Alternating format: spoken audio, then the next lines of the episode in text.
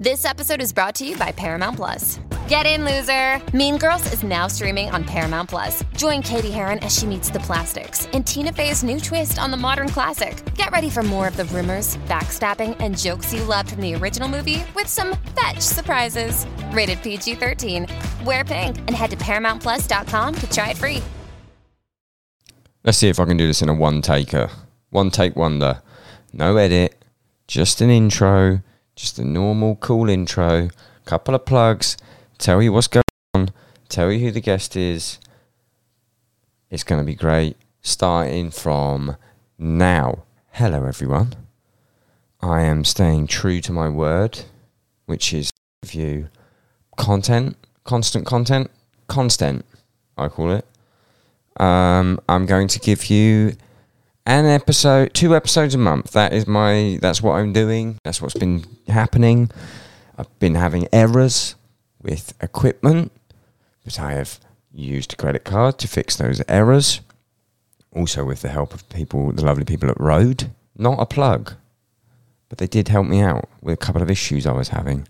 And now we can continue with the new video, mostly video episodes. You might be watching this early on the Patreon. It's only one pound. What do you mean it's only one pound? It's only one pound. And what does that do? Well, that allows me to buy cameras and shit so we can do this. Well, what else do I get for a pound? Well, you might be watching the video version of this early, or you might be awaiting the new Downbeat products. The cool vintage t-shirts that feel like they're, they're like 100 years old, 30 years old, um, and look like a cool band, but actually it's a podcast. So when someone goes, it's not even a podcast really, it's a brand, isn't it?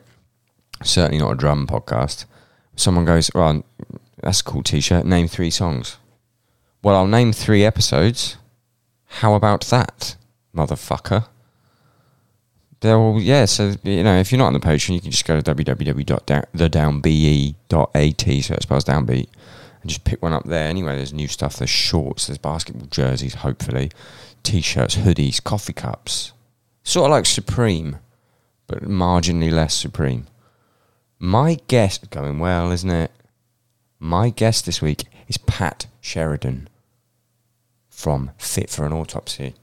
Making Fit for an, for an Autopsy the only band other than Architects to have more than two members. We've had Josean, we've had Will, now we've got Pat. Pat made a brief appearance at the end of Tom Williams from Stray from the Past episode. They were playing in Glasgow. I had to get him back in. It, yeah, he's got he's got a past. We delve into that. Trigger warning. Eh, there's some horrible shit in his childhood. We talk about that. It was it was fun, but it was very serious. That bit wasn't fun. That it was very serious. He owns a tattoo shop, right? Other than being the guitarist and fit for an autopsy, he owns a tattoo shop, which was a little bit crippled from COVID. He you know, we talked about what it's like working. I nearly messed up there, nearly an edit. What it's like working with Will Putney, which is something I talk about all the time. Um, having to play Will Putney's riffs, which Will Putney doesn't have to play. Really, he just sits down and plays them, and then Pat has to be the person to play them whilst rocking TF out. Um, yeah, that was about it. It's in person. You might be watching it on YouTube or on the Patreon. I did a multicam edit. If you're on the Patreon, sorry to keep plugging it. Uh, it pays now for me to do stuff like sit and learn how to do multicams. That's only going to get better. Uh, let me know what you think. It's Pat Sheridan on the Downbeat podcast.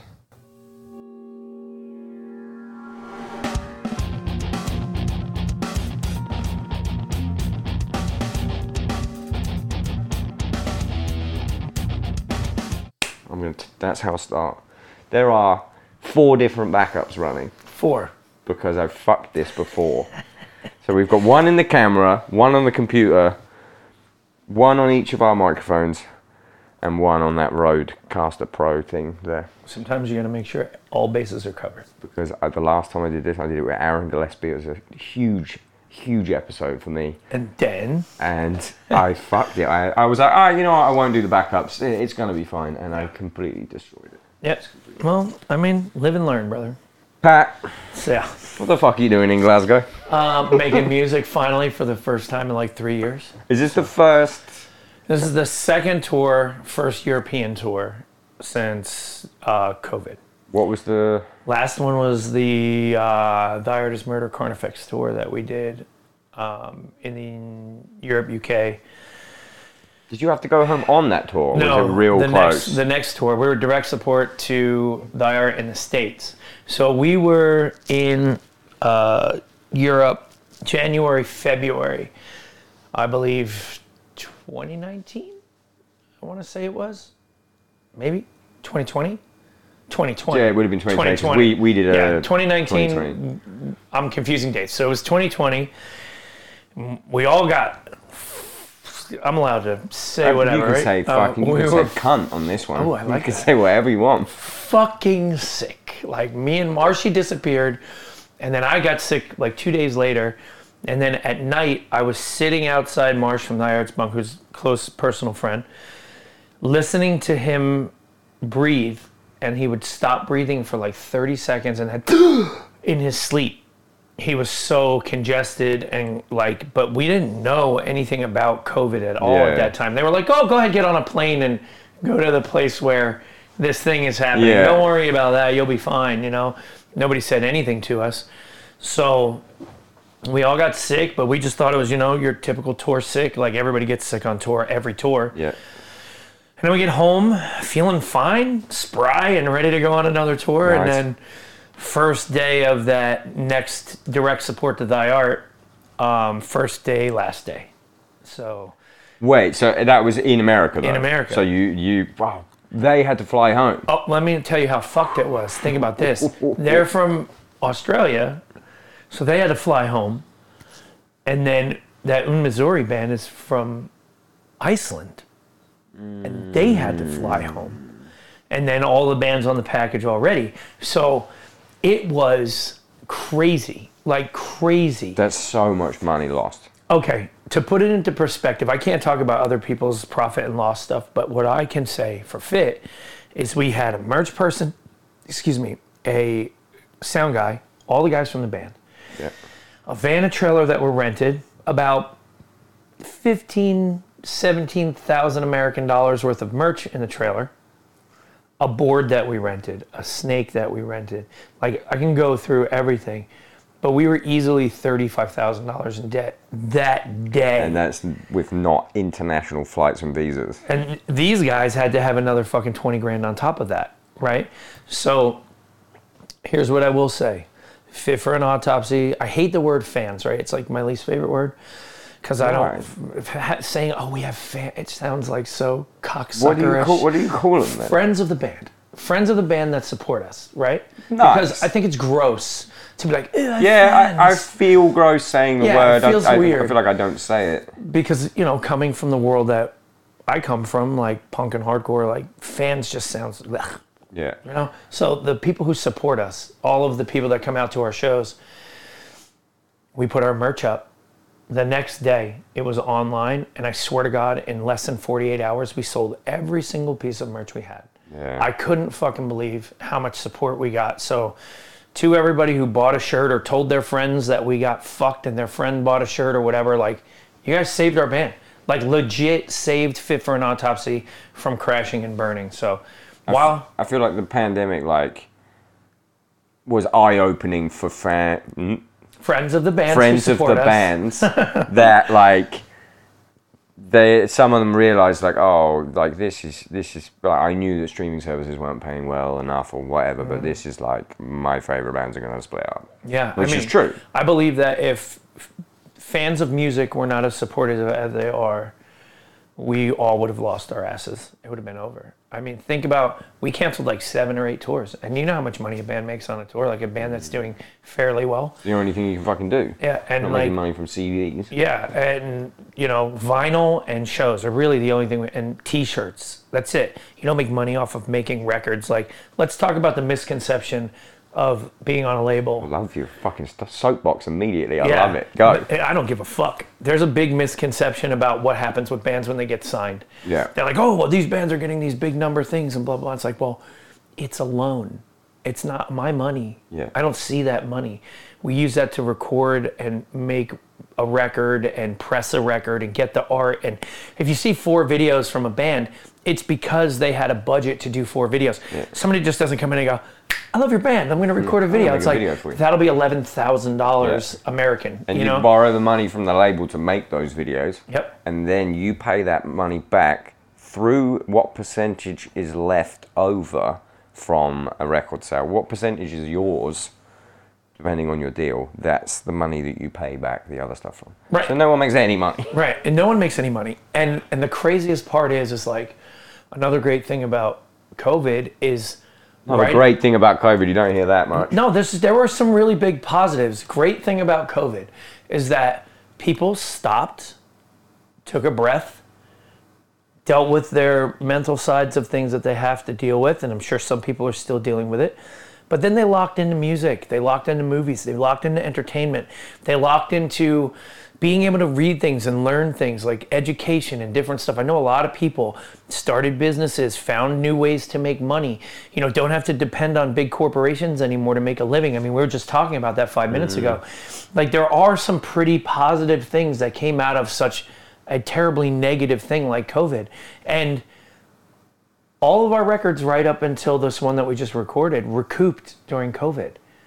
So, like, that's when you start to actually make a little profit. I mean, you have to think we released our first record, like, I don't fucking know, like 2011 or 12 or th- something like that, like eons ago, never recouped. And then all of a sudden, like that, all of our records, people are listening. Yeah, I think we recouped during the pandemic as well. it's crazy. got- I got a check from Sumerian, and I was like, What the fuck is this? no one Right. gets those. Yeah. So like take a minute to think about that. Like all of these folks that were home, all these humans that were trying to travel through their brain during all the chaos. There were some things that happened to some of us because those people locked into these things. And those things helped them. And by those things helping them, it helped us. And now we can start from literal scratch and come back and do this thing that we do again. Like there's a couple of things that happened that you know, I- you know I'm not an overly positive kind of person, No. but I'm also You have your moments. yeah, but I'm I'm logical. And when I sat down and I thought about everything, I was like, holy shit, you know, as bad as this was, like I can have a career when this is over. And now that we're getting back on our feet and playing shows and people are coming out, it feels like home again. But like if it wasn't for everybody watching who support not even us, supported just whatever band they hmm. supported, we would all been fucked. We would have been, you know, folding t-shirts in some fucking store or I serving mean, at a restaurant. I mean, the or- stores were fucking closed as well. Who knows what we would have fucking done? I, Yeah. I, two things you touched on there that I want to talk about. So, number number one, these t- shows back, and don't play it up if it's not true. Were they? So, like, well, you did one US tour and then this one since everything came back. Yeah, we're about So- four. I think today's day four. Was it as romantic as may as you thought it was in like you know during the pandemic? I'll give you my my experience quickly, and then you can bounce off that. During the pandemic, I was like, I cannot wait to play a show. Blah blah blah. It's going to be amazing. The energy is going to be amazing. Then we did five shows in the US. I got COVID on those shows. They weren't that great. Uh, and I was like, oh, that was like the most anticlimactic thing ever. But then we did that Underoath tour, and I was like, okay, this is the romance. I think it, I think it depends on the situation, right? And it depends on what your outlook is. Um, I've been playing shows since the early '90s. I mean, I'm 46 years old, and having that's the longest amount of time since I can since I was a fucking baby. My brother's been taking me to shows since 1986. Heavy. I was not alive. Right. I was 10 going on 11, 86 to 87. I went to my first show on my What was the first show? my first show was a bunch of thrash metal bands, Cyanide, Silo, Abaraxis, like all these like local thrash metal bands. And then I went to that with my brother, and then like a couple of weeks later, I Where saw, was local? Let's get a uh, local pat, pat Edison, New. Jersey. Um, I grew up between Edison and New Brunswick, so and yeah, I'm sure you're familiar with New Brunswick. Um, but um, so there was like a uh, like a rec center, you know, like a sports rec center, and they used to do shows there. So I saw this local thrash metal show, and then a couple days later, we went to see Exodus and DRI. So like my upbringing was like instantly hooked, you know what I mean? And like then I was going to shows like every weekend. And then by the time I was like 13 or 14, I had made friends in the local hardcore scene and I was jumping the train into New York and going to CBGB's at 14. Like Brendan from SFA used to work the front door and like we used to go in there all the time and like all this shit. It's just crazy how like everything developed from me going to shows. My whole life changed. So that was the longest stint that I had of not going to shows. In like 30 fucking 30 seven years or yeah whatever. i mean imagine that so i was going crazy you know and i i i was trying to be positive and doing all these workouts and putting them on the internet and it was only a matter of time before i crashed and No, it's you know everybody was trying to be so positive and then it just took me over and um, so when we came back the first few shows were sold out and fucking crazy and it was our headliner You had the. so I had the romance Yeah. immediately, you know. It was instant vibration. Like I, I got on stage. Uh, the first show was like kind of a clusterfuck in Ohio, but it was great. And then we played in Chicago the next day, I think. And um, what's the venue in Chicago with the sewer in the stage? It's like a big cement stage with a sewer in it. I can't. a sewer. I can't remember. It's like a like a manhole cover, but I can't remember the name. I always forget. It's a really great venue. The staff is sick. But anyway, I'm sure people who know it will remember the name of the club. But Bottom um, lounge. Mm-mm. We only ever play the bottom lounge and that one that's almost downtown. That is. it's the one with the train tracks that run over top of Oh it. Oh fuck! No, that's the one. And Yeah. there's, there's like the you have to go upstairs. Or maybe you play the big room. I don't know. No, we play the big room. Must have played the big room. Played the big room too, probably. I think there's only one room. It's got that really good bar restaurant next door. There's like a park across the street. And No, when you're on stage, it's a big venue. cement stage, and it's got like a Ninja Turtles like sewer top Nah, it's to it. the same venue. I can't remember. I fucking I feel bad because the venue's incredible, but the show was crazy, and then the next day was crazy, and then we played in uh, Iowa City at this weird bar barbecue slash show venue kind of place, and 400 kids showed up on a Tuesday night Nice. in Iowa City, and I was like, this is it. And 17 sold out shows or so, 16, 17 sold out shows. So it was romantic. It was beautiful. That's fucking awesome. It was like the what best. was the lineup? Uh, it was Fit, Enterprise Earth, Ingested. Uh, Wait, that's the same as this. it's the same tour, but um, what was the? But Sentinels is on this tour. Great American Ghost is on this tour, and they were on the last one. But there's another band on the last one, and I'm drawing a blank again because I'm bad at this. But uh, we have one band swap, so it was very close to this tour that we're doing right now, and Nice. uh, it's it's been good. How good are ingested? Ingested are great. Fucking so sick. Yeah, I like love- laughably fast Yeah, as well. it's like all the best parts of a bunch of bands that I like, filled with like British humor. Yeah, I used to work. I in like 2008. I used to work in a warehouse with Lyn. Yeah. drummer. Lyn's sick dude. He's a fucking amazing, sick, amazing sick drummer. human. Yeah, great drummer. So fast. Nice dude. He used to. I don't know if he still does this. I think he's chilled out. No, but he used to do stuff like. It's not my place to say, but I'm going to say it. He used to do stuff like boof two pills up his ass, stick a fucking bottle of wine up there, flip flip onto his back, butt chug the bottle of wine with two fucking ecstasy tablets up his ass, and then would just be fucked up. And then he would have the most crazy night because we, I used to tour when he was in annotations with him, and he would have the most crazy fucking night, and then he would just play like a maniac the next day. It didn't matter. Absolute shredder. I though. mean, I can barely wake up in the morning and I'm straight edge. I don't do anything. So, yeah, I mean, those guys are incredible. They're incredible, and they're you know they they played. We played in Manchester, and that's their hometown, and it was great. It was great to watch them receive that kind of like hometown warm welcome, aka break the guy next to you's arm. yeah, you a know warm fucking, Yeah, warm ass beating. a warm fucking slam welcome. But it was good, man. They were really good. I, I, I enjoy those guys as people too. You know, that Sentinels band, they're opening the tour and they're kind of a young band, but they're really doing it and they're very nice kids.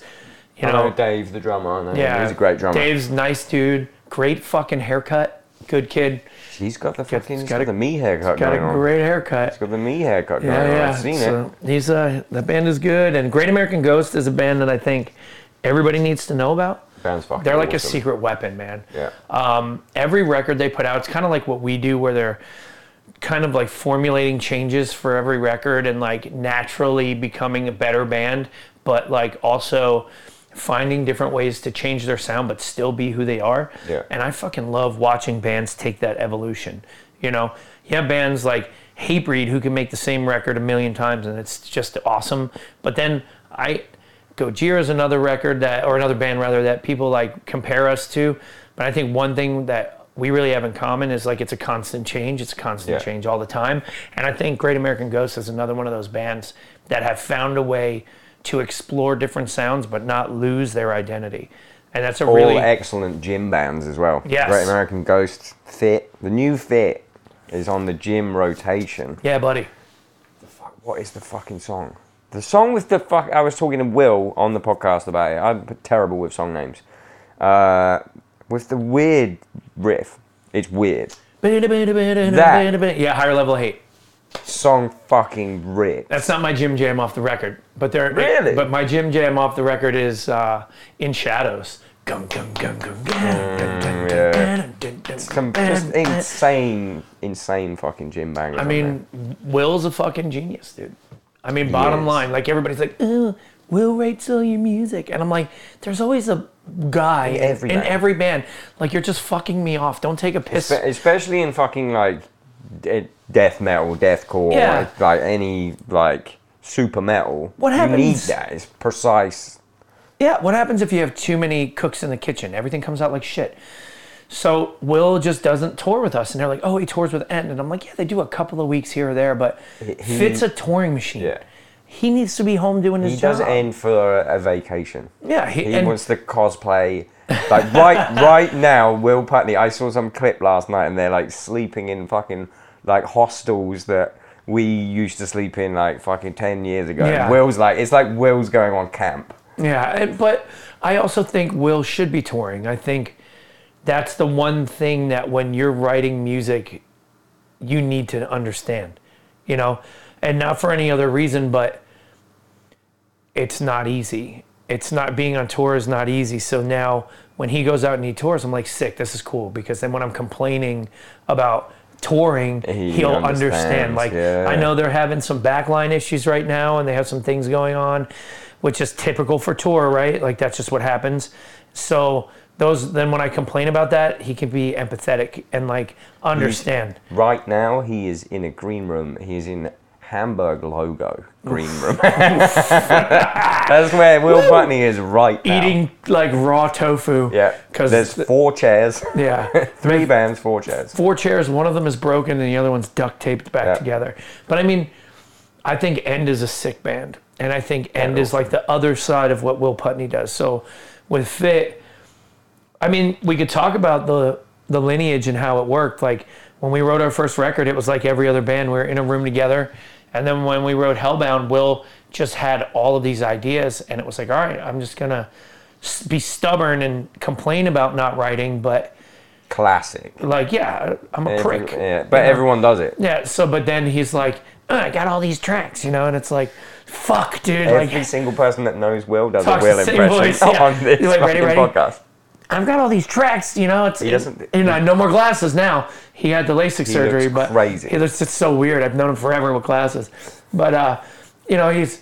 It's like, how do you argue with perfect? How do you, you know, like? And I know people say, "Oh, you're saying fits," but no, I'm saying that when he writes these songs, I listen to them. I'm like, this is fucking perfect. He has a fucking Grammy. If Yeah, anyone the has guy- a bone to pick, like, oh, you're saying Will's perfect. Yeah, he fucking yeah, is. he's fucking perfect. Like, and I'll I'll send him one or two riffs, and then I'll hear something that's similar. I'm like, okay, like I did my job. Like he, Yeah. I inspired him to write a riff. Cool, that's great. Like whatever, that's all I need. I come in, I write a couple solos, boom, I'm done. It's over. I've contributed to things I need to. My job is to take Will's ideas and go out and pound them into the pavement.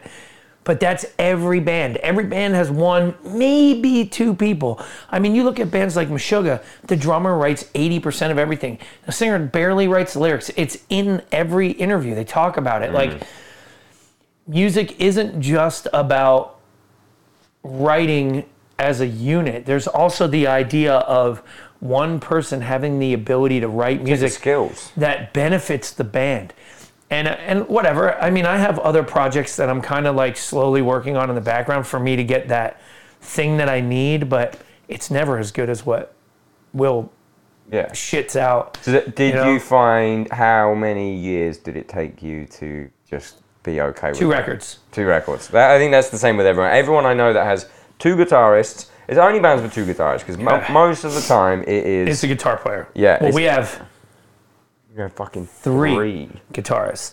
So Two live plus two Will. live players plus Will. Yeah. And the thing is, is Will writes music very differently than we do, right? Will plays differently than we do. So when we get the music, sometimes I have to find a way to play this riff that he's playing, locate the notes in a different area on the guitar neck, and then work it there so it works for me. so like, there's So this whole standing up. So Yeah, you can do it there's- standing up. there's this whole rewriting process that we have to do where we're kind of like figuring out what works for us in what way and and it's fine it's this whole it, we've got it now and the thing is is like we've been talking a lot and now that we've been you know uh, somewhat groomed to play music the way that will writes it Mm. now we can maybe successfully write some stuff to give to him Yeah. so we've been talking about getting our own rehearsal room not having to share with anybody, just a space that we can have so we can get in a couple times a month and actually be a band again. Yeah. You know, like there's a lot of things we want to do, but it it won't stop Will from writing fucking 300 great songs while we're on tour. It's just, it is what it is. You Yeah. can't argue with a, a great. What do you do? You listen to it. And you're in your heart, you know it's perfect. And Yeah, what am I gonna do? Oh fuck it, I want to write it. No, Uh, it's funny you sh- you say that with the like the more you've played what he's written, the more you can bring stuff to the table that you know he's going to like that fits Yeah. in. Even because Will is a massive part of Stray, huge part of Stray. Sure. He is credited as a writer on Stray Records. Like there'll be times when me and Tom are writing something and I'm practicing it and I fucking hear like the ghost of Will Putney in my head and he's like, that's not gonna work. no, no, and he'll go like, "Oh, I'm gonna need." Um, the main one is, uh, "I'm gonna need a china on that snare," and I'm like, "It's almost impossible." And he's like, "You can do it," and Yeah. then we do it, and ten takes later, I get it. But then, so when I write parts now, it's always like I have Yeah, the, The Will, have the little tiny Will Putney. Putney on your Tiny shoulder, little Will Putney. whispering in your ear, "Play it better. Yeah. do it one more time. this instead. You do it again. You got it. Next one, you got it. Next one, you got He it." He does this thing with me where I'm like, I can't do this. He probably does this with you. I'm like, I can't do this because I'll have to replicate this live. Mm-hmm. And then he'll go, let's just try it. And if you get it, you, you get it. And then, of course, I get it once. And he goes, oh, you got it. And then it's like, I have to go and practice that for 30 hours, that one Yep. little fucking Yeah. fill. My favorite line from Will Putney is, "It's not my job to play it well right. What, play it well live. That's your job. It's my job to write the track." And that's a non-negotiable thing because Will puts so much time into the music. We have to, and I'm a mediocre guitar player at best. I have to work my fucking ass off to keep up with Tim. No, it's just the facts, dude. A guy like Tim makes me better. A guy like Blue makes me better. And in the past three years as a guitar player, I've improved leaps and bounds because the music has just gotten intense. And everybody says, "Oh, these sound easier." And, and like you listen to a song like um, uh, Two Towers, and that's this clean, open, you know, that Big- big tune. big, huge, open. No, the first single? Uh, no, the first single's Far From Heaven. That's another one. That bouncy riff in the beginning, that's a son of a bitch to play because you have to be consistent. It's more the timing than the playing. Yeah. So you're like, you know, now we have in ears and I got the click in my ear and it makes it all easier, but for years we didn't have that. So it was like, you, you either get good enough to play it or you sound like shit every night. So that's just it. You know, like we had to get good enough. So, you know, say what you will about Will Putney and about like what he does for Fit for an Autopsy, but I'll tell you right now, man, like I love having him in the position that he's in. I love having Blue and Tim tell me, you played like shit tonight. Like you have to work on this. And we do it to each other. We all do. Hypercritical. Because now when you see my band, 10 years ago, we would have never sounded like this. Mm. You know, each member in this band has like, Josean's a fucking monster. Like each member has brought a different thing to the table that has changed the way we sound as a band. And being an original member me and Will are the last original members of the band. And watching the evolution as the members come in, I realized something is that bands have to have member changes. It's a very rare thing that you don't in the beginning stages of the band. And the beginning stages is like the first three or four records. Hmm.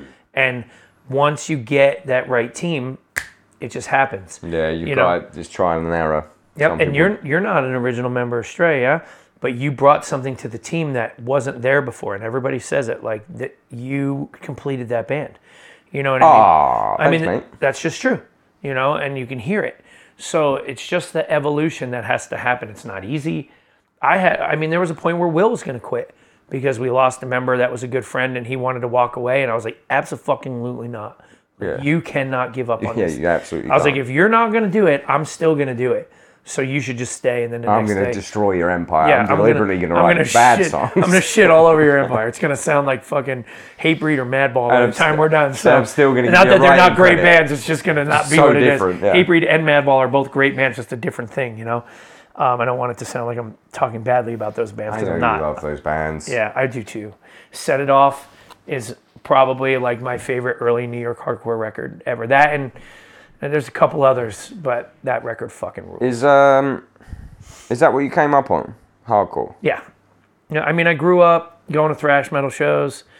And then 86, 87, I discovered like Cro-Mags and Bad Brains. And I was already listening to like Black Flag and all that stuff. And that just kind of developed. And then in high school, I discovered like, like the early 90s, I was listening to some agnostic front stuff and then like bands like um, american standard and the mob and all that stuff and then i discovered heavier hardcore bands like judge and bold and i loved the gorilla biscuits and all that stuff and then all of a sudden i discovered obituary and that led me down a different path so i'm like a hardcore kid but listening to the heavy shit so then when bands like madball and hatebreed and all those bands started hitting all out war like i mean there's uh, dude 100 Demons is like probably the best metalcore band that's ever existed and then that Re- started real metalcore. fuck, real dude, metalcore. real i mean Not what it is now. Come on. I mean, and both singers, both Bruce and Pete, just fucking murdering it. And that dude Rick Bryle that plays guitar in 100 Demons is a fucking everyone should know about that dude. He is such an amazing guitar player, and luckily he's become a personal friend, and like I get to learn from him. It's almost offensive how good musically that band is. Their drummer's incredible, everything. Reach kills it, like so. I love that band. Um, and then I discovered Morbid Angel, and I, and then the Deicide Amon demo dropped, and I was like, "Whoa, what the fuck is this?" Then it was this whole thing that just happened. So I've always fought between death metal and hardcore, but I also love like Steely Dan, and I like fucking listening to like John Mayer, and like I, I listen to everything, you know, seventies, sixties. Yeah, yeah it you're doesn't a classic, matter. just a classic musician. I'm I'm a music guy. you're a music guy. Yeah, I love it. I So, mean, at what point? Because I wanted to get onto the COVID thing as well, because I was going to ask you, but then we might as well just figure it out. Like you had a, you have a business. You are you own a tattoo shop. I do. You are a tattoo artist. I am. Um, how did COVID affect that? Fuck. Okay. Where was it? Where are you based now? Because you will get some people that want to come get tattooed by you. Sure. Um, okay. So December 2019. December 2019. I signed a check for a year's lease. Great timing. Went on tour. came home. We started setting up for the build out. The plan was when I came home, we're going to start the build out and get everything on the level. And then I was going to go on tour and do the US Thy Art Is Murder Tour and then come home. And then the shop would be ready to open and we would open March, April. Yeah. Well, as you all know, the was- world said, fuck you. So I wrote a check and lost, you know, a pretty good chunk of money every month, my partner and I, um, because we couldn't build, we couldn't get permits, everything was shut down. We went from opening in March, April to opening in July, August. So six to seven months of just pissing money away. You know what's crazy with that though? The tattoo studios here were closed for almost two years.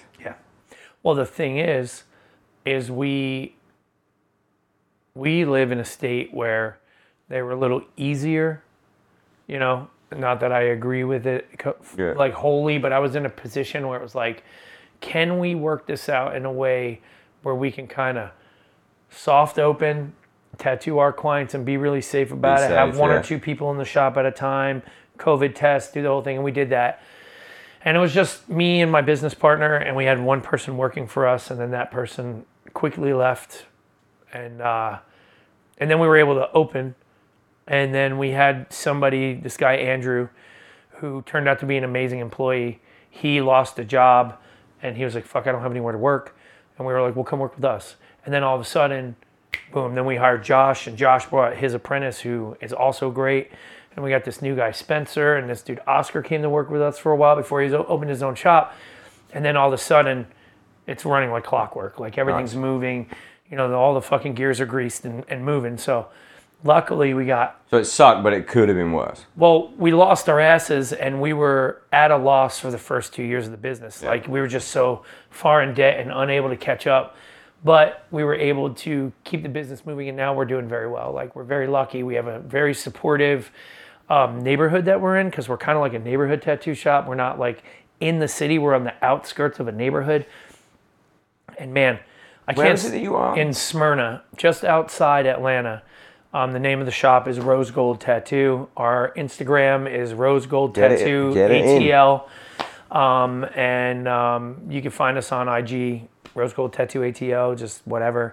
And uh, yeah, So you also it's been great. relocate, relocated. To I moved. Atlanta. Yeah, but I moved You're- 10, 10 years ago. Oh really? Yeah. Why? Oh, because I just I always see you in Jersey. 'cause, well, yeah, we're because that's there. where the band is. Right. I So-. Oh. Yeah, I moved I- 10, in my head, it was in fucking My Jersey. son just turned 12 and he was two going on three when we moved from New Jersey down there. It was Atlanta and Smyrna and the surrounding areas are a place if you're a musician, you can sneak into an area and not pay as much to live and you can have like a lifestyle like the Northeast because I live just like I lived in the Northeast, 25 minutes outside New York City.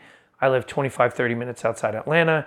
I can make city wages and live in a more like rural kind of area um, and pay less. My son goes to a great school, like, and my mortgage on my house is so cheap. I Why could do you never think I live live in. Glasgow, Scotland? Right. Exactly the same. Yeah, you can be a touring guy or girl or whatever and afford to live and pay your bills and support your family. I mean, the most important thing is if I'm going to keep doing this, it can't affect my son's life. Mm. So if I lived in New Jersey, I would never be able to tour as much as I do and live on a touring Yeah. guy's wage.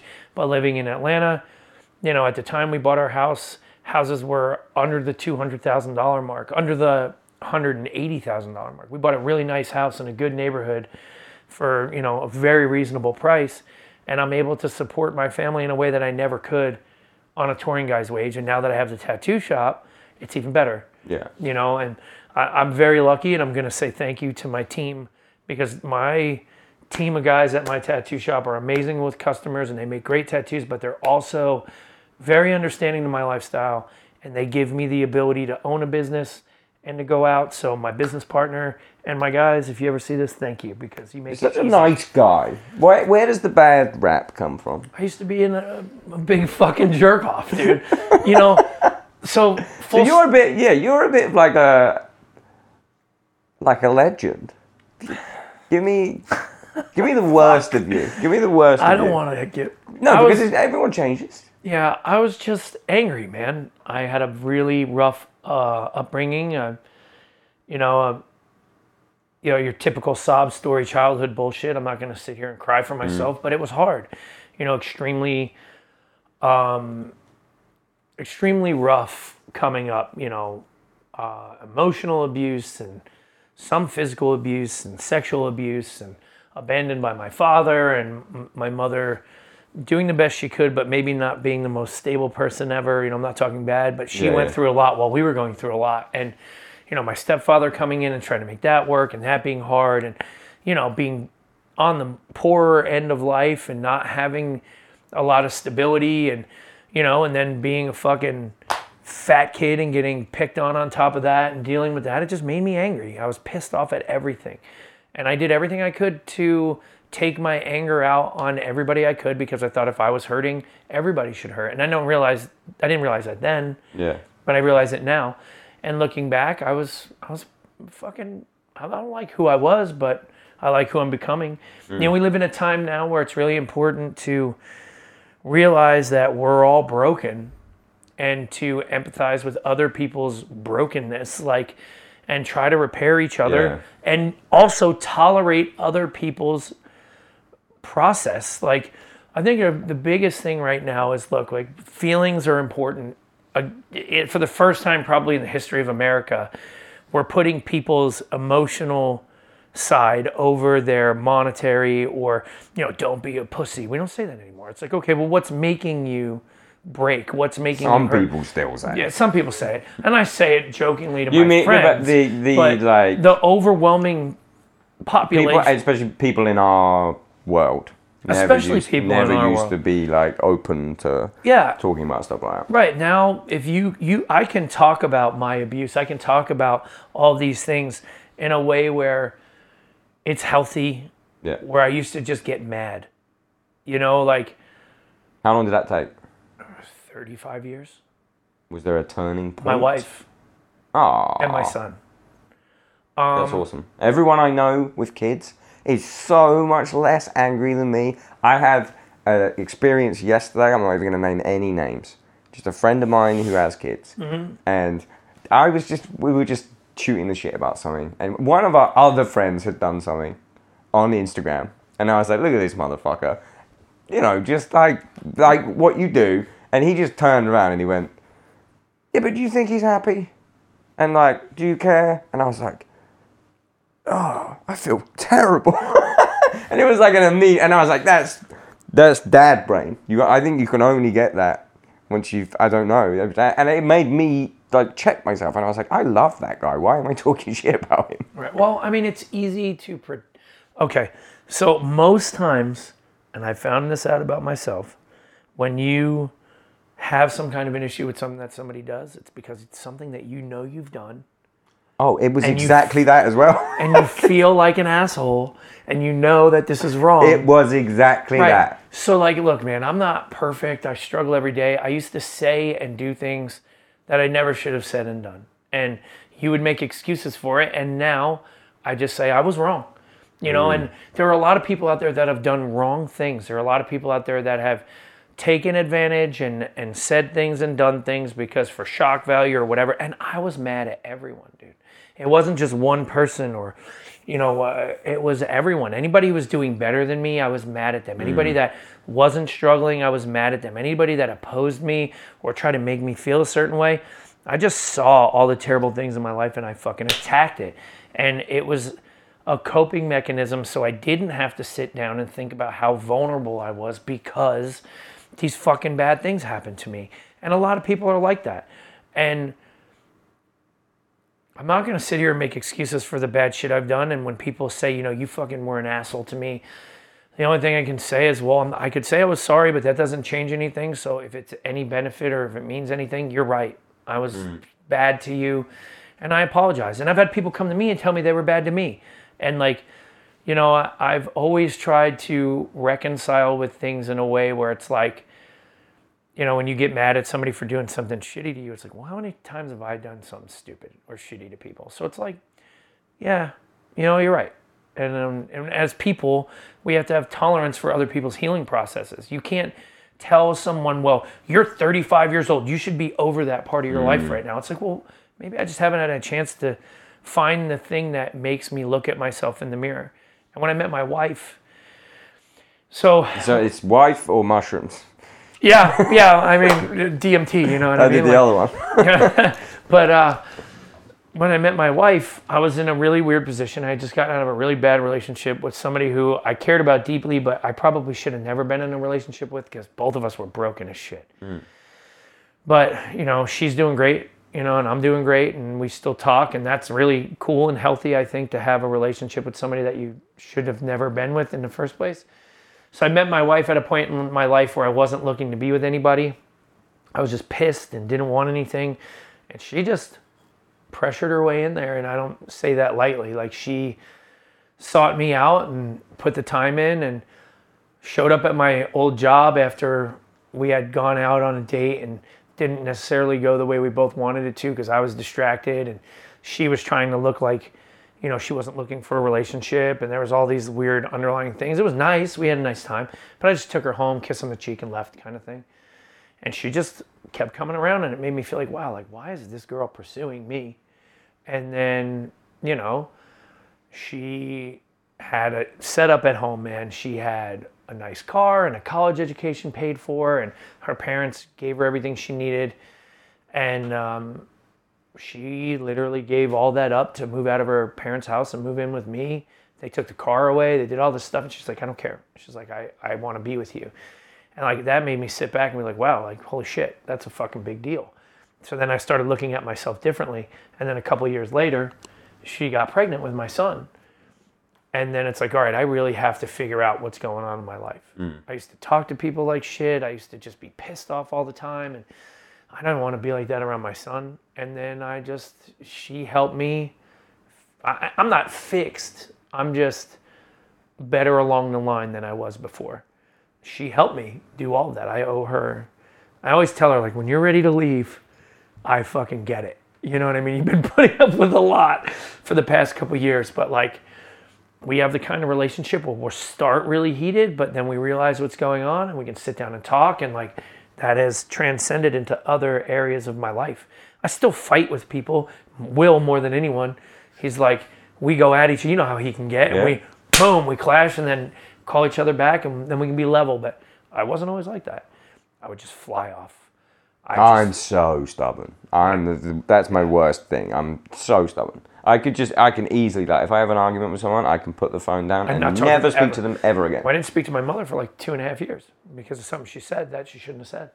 You know, I'm very much capable of doing that. I hope we don't fall out, or else we'll never speak again. Me and you? Yeah. Nah, we'll never. No, I don't You're think too so. adorable. And we don't work together. No, we don't. There's no need to work. Yeah, we're. Fine. It's easy when you don't have to do anything serious with somebody. If you could just be friends. Uh, I have I I have friends where I've I've went to work with them, or we've done like one project together, and we're Yeah. like best friends, and like by the end of it, we've both been like, we can't do that again Yeah. because it's Well, I've been friends with my business partner for like fucking 20 years. And I've actually have two business partners that are actually people that have really helped me um, fix my brain. And uh, one of them, I was having a really hard time through COVID, and we were opening the shop together, and he got pissed at me, and rightfully so. And he came at me in a way where, like, I was like, you, you know, not doing enough, and kind of he was doing more because I was, I felt like I was failing at everything. My fucking tattooing career was falling apart because of COVID, and my fucking music career was falling mm. apart. And I had some money saved, and it was just fucking flying out the door. And I was panicking. How am I gonna? Well, how am I gonna feed my kid? How? Am I- Yeah. And I was just depressed, like borderline, like fucking bullet in my brain, depressed. And he came at me, and he was pissed, and he had every right to be pissed. But the second that I said I'm not doing good, the conversation immediately mm. changed, and he became my friend again. And I realized that I had good people. He helped me a lot too. That helped me a lot. And you know, uh, you don't think you have that in your life until it shows its face. And I owe him and my wife and one of my other friends, uh, who I'm in another band with. Like I just owe all these people for helping me realize that I can be a decent human being. Because when you're in that state, you don't think you can. You think you deserve all the shit, and you don't realize that your attitude is just creating the shit. No one's giving you the shit. The world is not forcing the shit to you. You're you're um, creating your own pile of shit to jump in Yeah. every day.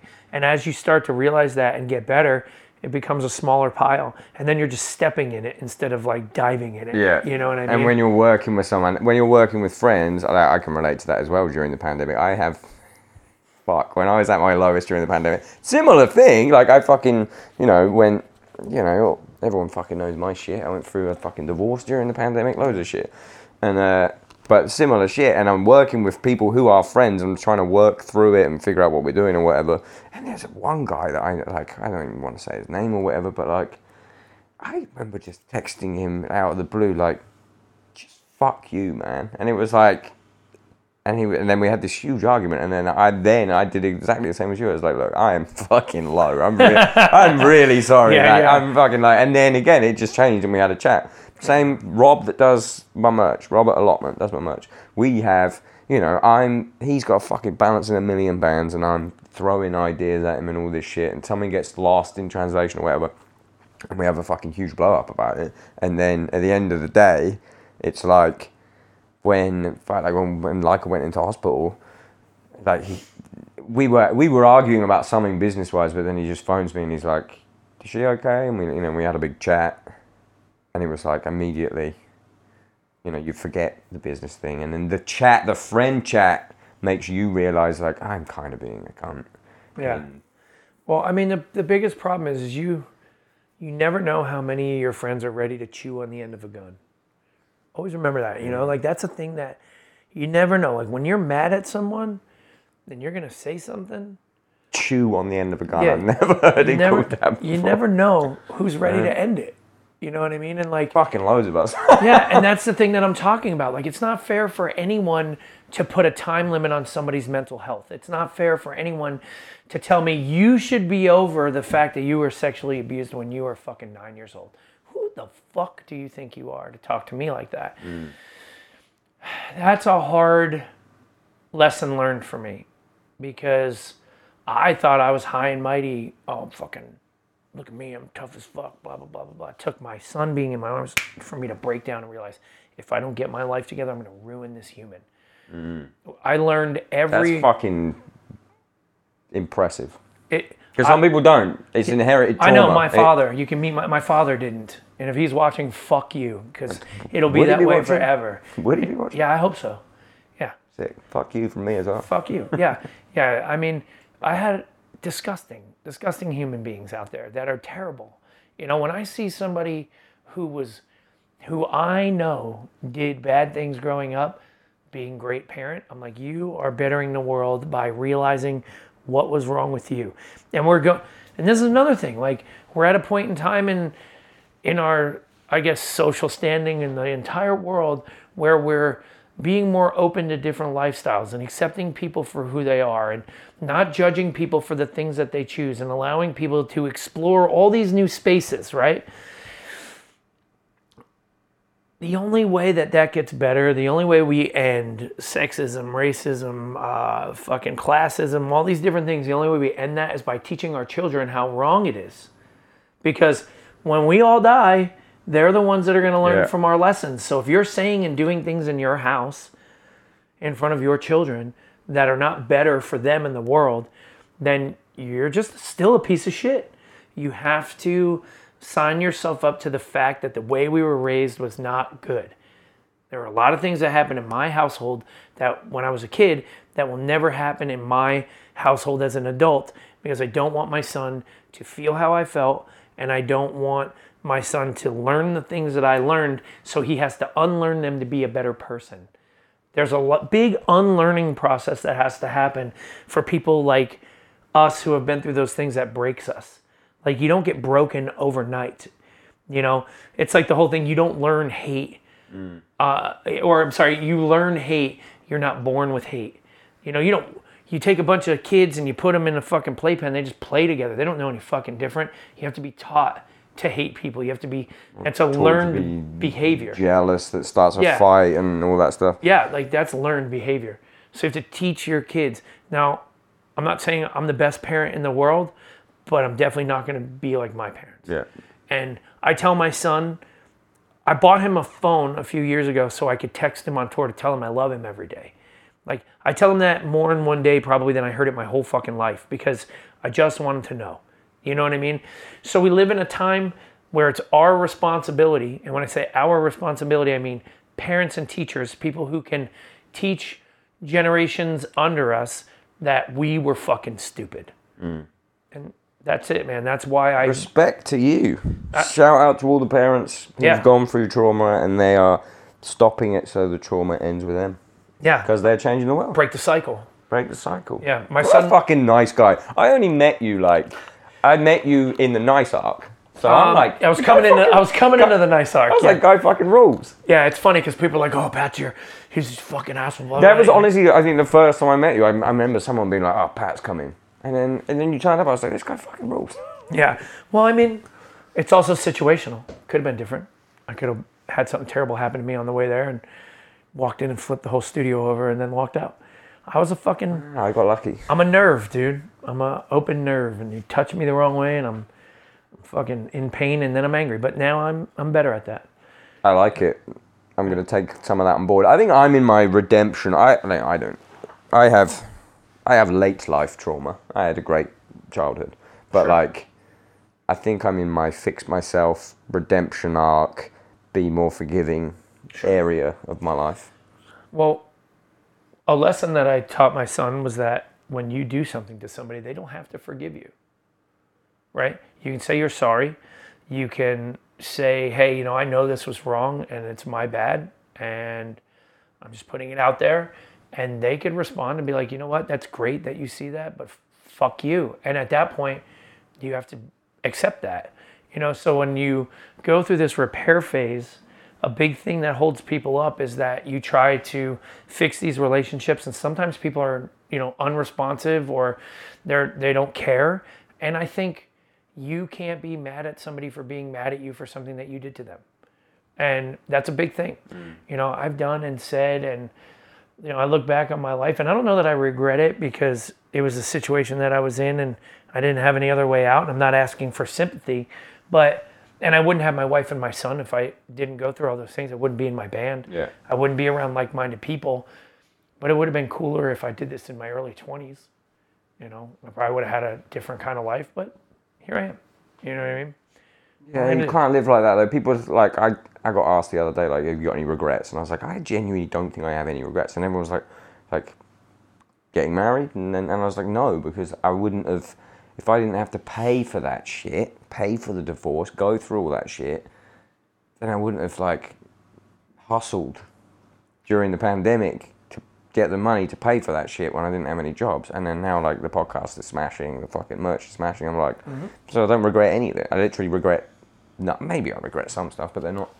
There's not well, in my mind. there's a difference between regret and like lessons learned that you can take with you.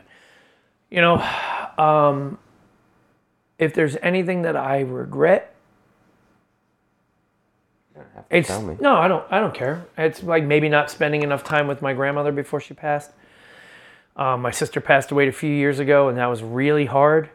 And I wish I had a little bit more conversations with her, but I emotionally couldn't. I lost my nephew and my sister within like seven days of each other. Fuck. There was an accident with my um, my nephew, and he passed away at six years old. Jesus Christ. And then my sister died from cancer. Like it was like it was almost like she waited until everything was finished with Gage to oh, decide fuck. that it was time it was to- her son. No, no, no, no, no. It was my brother's son Right. and um, but I felt we always talk about it like she held on. It just seemed like she held on just a little bit too long, but it's almost like she knew that she had to give the family a little bit of time because of what was going on. Yeah. And I don't know if she even was like aware enough to know because she was pretty far out. But um, you know, that was like a crazy year. So I regret maybe not getting to talk to her as much. I was on tour a lot and I was on the phone with her a lot. And I came home and I was like, look, we'll cancel this thing. And she was like, no, I want you to go, you know, being the supportive sister. So that was hard. So I regret that. Stuff like that. I don't know. I don't regret anything that happened to me. I, I, you can't change Not- things you that people do to you, you know. So you you go through things and they are what they are, you know. But you know, it, life's a journey, man. Life, you're such a fucking oh, old wizard. I don't want to call I'm you old. fucking old as I shit. don't- But there's wizard, there's wizard vibes. Um, and you can only you can only have a wizard vibe if you've been through that shit. So fucking respect to you. Let's lighten it up though. Sure, let's go for it. So what we're gonna do is the thing that I started doing. I don't know if you listened to Will's latest episode. I didn't. So the dream, this motherfucker. Sorry. Um, so I've been doing a dream festival at the end, right? Don't you dare say a word yet, right? Because it needs to be off the cuff. And what we're gonna do, I'm gonna give you some people's examples. So it's a complete dream festival, as in like you were asleep and you had a dream and this happened. So it can be as crazy as you want. So we'll, I'll run you through what happens, but to give you, like we'll do it bit by bit. But to give you Will's final one was, it was in Australia, outdoor festival, two main stages, Metallica headline, Nine Inch Nails co-headline. They flip flop song to song, so Trent has to stand there watching Metallica play. Metallica is playing "And Justice for All" with the bass turned up, but with the Saint Anger snare. in in I fucking love this. the crowd is all dogs. This, Will's got pretty fucking crazy. The crowd is all dogs. Everyone's drinking Spindrift. That's the that's the sponsor. Then after the show, everyone gets on a flight to Japan to go to Ichiran and have ramen. And that was I think it was Ichiran. Oh, the flight to Japan to have authentic ramen. And I'm flying the plane. That was where it was. Yesterday I did Malevolence. Okay, Malevolence's was in Bali. Malev headlining. S- It's in a beach resort. Beach, stage, swimming pool, three areas of mosh after the swimming pool so people can swim, get on the stage, and literally stage Dive dive. stage literally stage dive. Three areas of mosh. Just a crowd kill area, circle pit area, standard mosh area. Then strip club style seating I love it. around there with bottle service and a Michelin star chef. Then amphitheater sort of style at the back. And then af all of this, it's Malev supported by Drake, supported by a full hologram set of the 1991 Pantera Moscow show. Jesus Christ. Fucking sick. Pretty good. And all of this is over by 5 p.m., where everyone gets on a massive super yacht, and there's uh, Sheffield garage music played till the wee hours. That was theirs. But we're going to start with yours.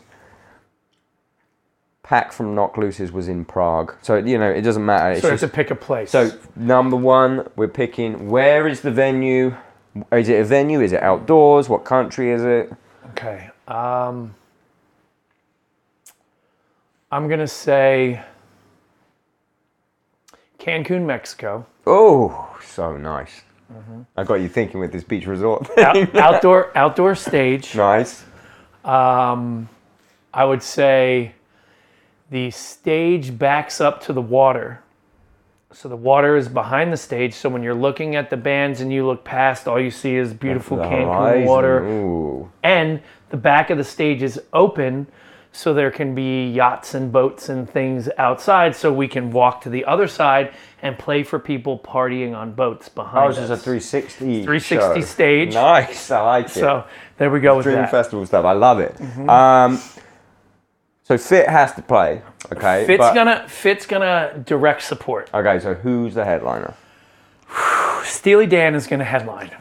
Wow, Walter Becker's Ghost is gonna play guitar. that's fine. It's a Has dream. to. We It's have a- to. It's have, a dream. Right before the set, we're gonna have uh, a séance, and we're gonna pull his ghost onto the stage and force him to play guitar for his band.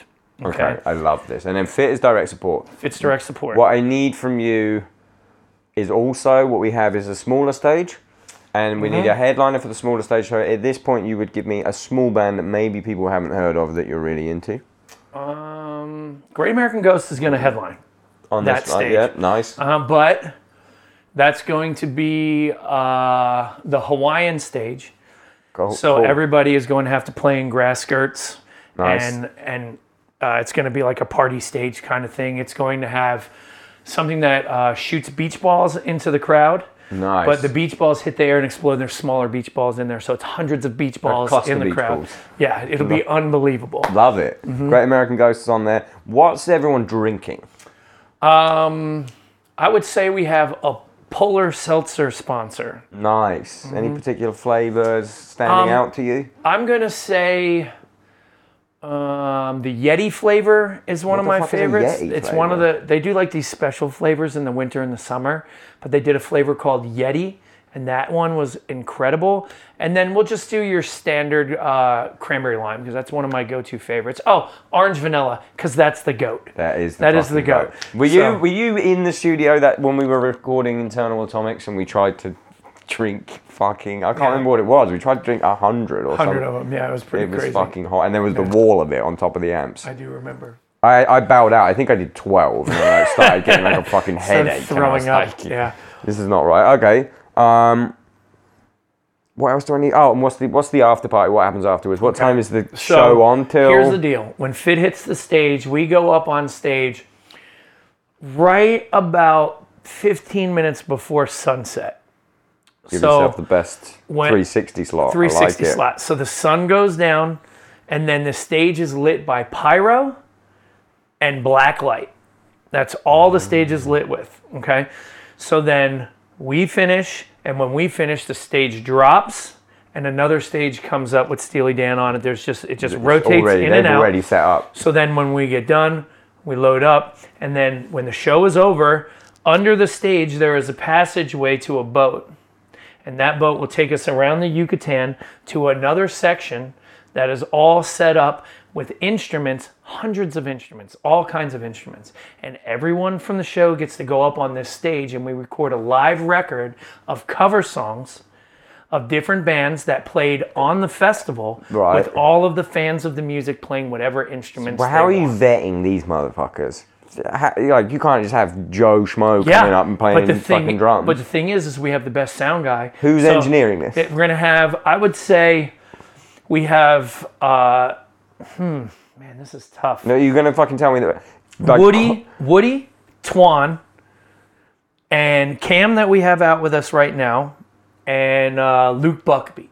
That's that's our four engineers. So they get to pick which instruments are f- falling in properly, and those are the ones that they'll mix in. So we Okay. can make this live record that everybody that's at the show can be a part of, that we can actually put out and have everybody Sell be it. a part of the Sell festival. it.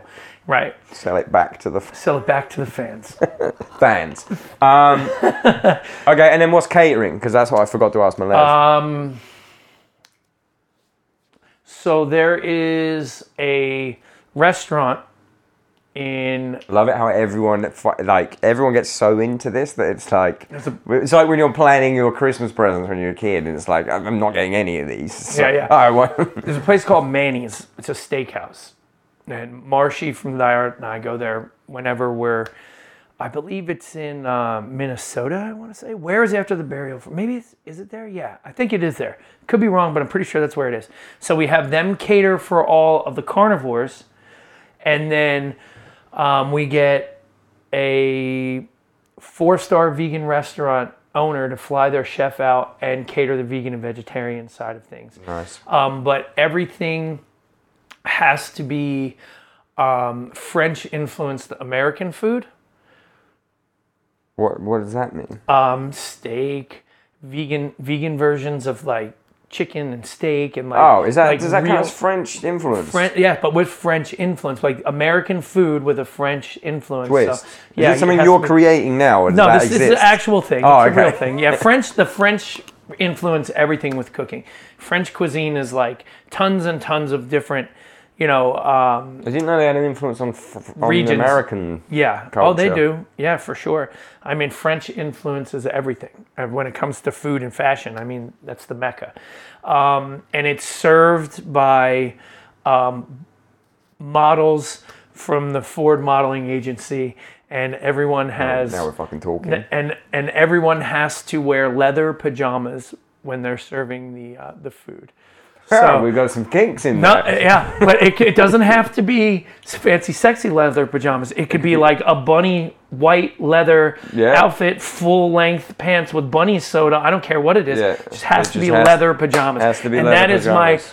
my my homage to. Um, uh, oh man, now I'm forgetting it.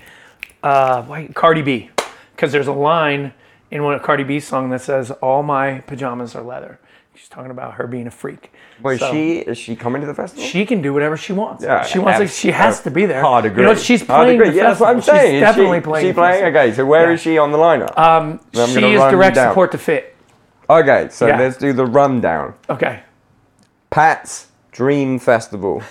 we are in Cancun, Mexico. We have Steely Dan is headlining. Yeah. They are main support fit for an autopsy. We are on a 360 degree stage on the waterfront. There are boats and people partying on boats. They can watch from that side. Uh, the sun's going down when fit plays. There's a normal stay. There's a normal people in the other bit not on boats. Second stage, Great American Ghost. Headline. Hawaii stage. Yeah. There is beach ball, cluster beach balls that will fire into the audience and they will explode and create more beach balls. Yes. It's like a game of worms. Yes. Like, like a kind of that worms vibe, but with beach balls. Yeah. Then once Fit is played at sunrise, the stage Sunset. at Sunset. sunset, the stage flips from underneath. Steely Dan start playing immediately. Um, after that, a tunnel takes everyone to a boat Mm-hmm. where there is a full. No, the boat goes around the, boat Yucatan, goes party around. around the Yucatan, see all of it until you go to another stage. Another stage with loads of equipment that we make a record with everyone that was at the show. There's four engineers that are vetting. So there's Will no- has to mix and There's master. no- There's a nightmare festival. now. Will is mixing and mastering and just going ah. um, and oh yeah, sorry, and Cardi B. Cardi B is- Oh, that, sorry. There's a restaurant. There is Manny's is catering Yeah. for the carnivores, and Yep. we have a Four-star four-star, vegan, vegan chef coming. chef come in. Um, and every server is from the Ford Modeling Agency and is wearing leather, Leather pajamas. pajamas. And Cardi B is the guest of honor between. Oh, she's direct support to Fit for an Autopsy. Absolutely. And she's gonna stay. I'm gonna add this. She's gonna stay on stage for Fit's first song. God damn right she is. And she's going to do a feature. It was a pleasure to have you on the downbeat. I've had fun. It I- got it got serious, and then I don't, I don't know that there'll be a more lighthearted version of the, uh, the festival. festival thing.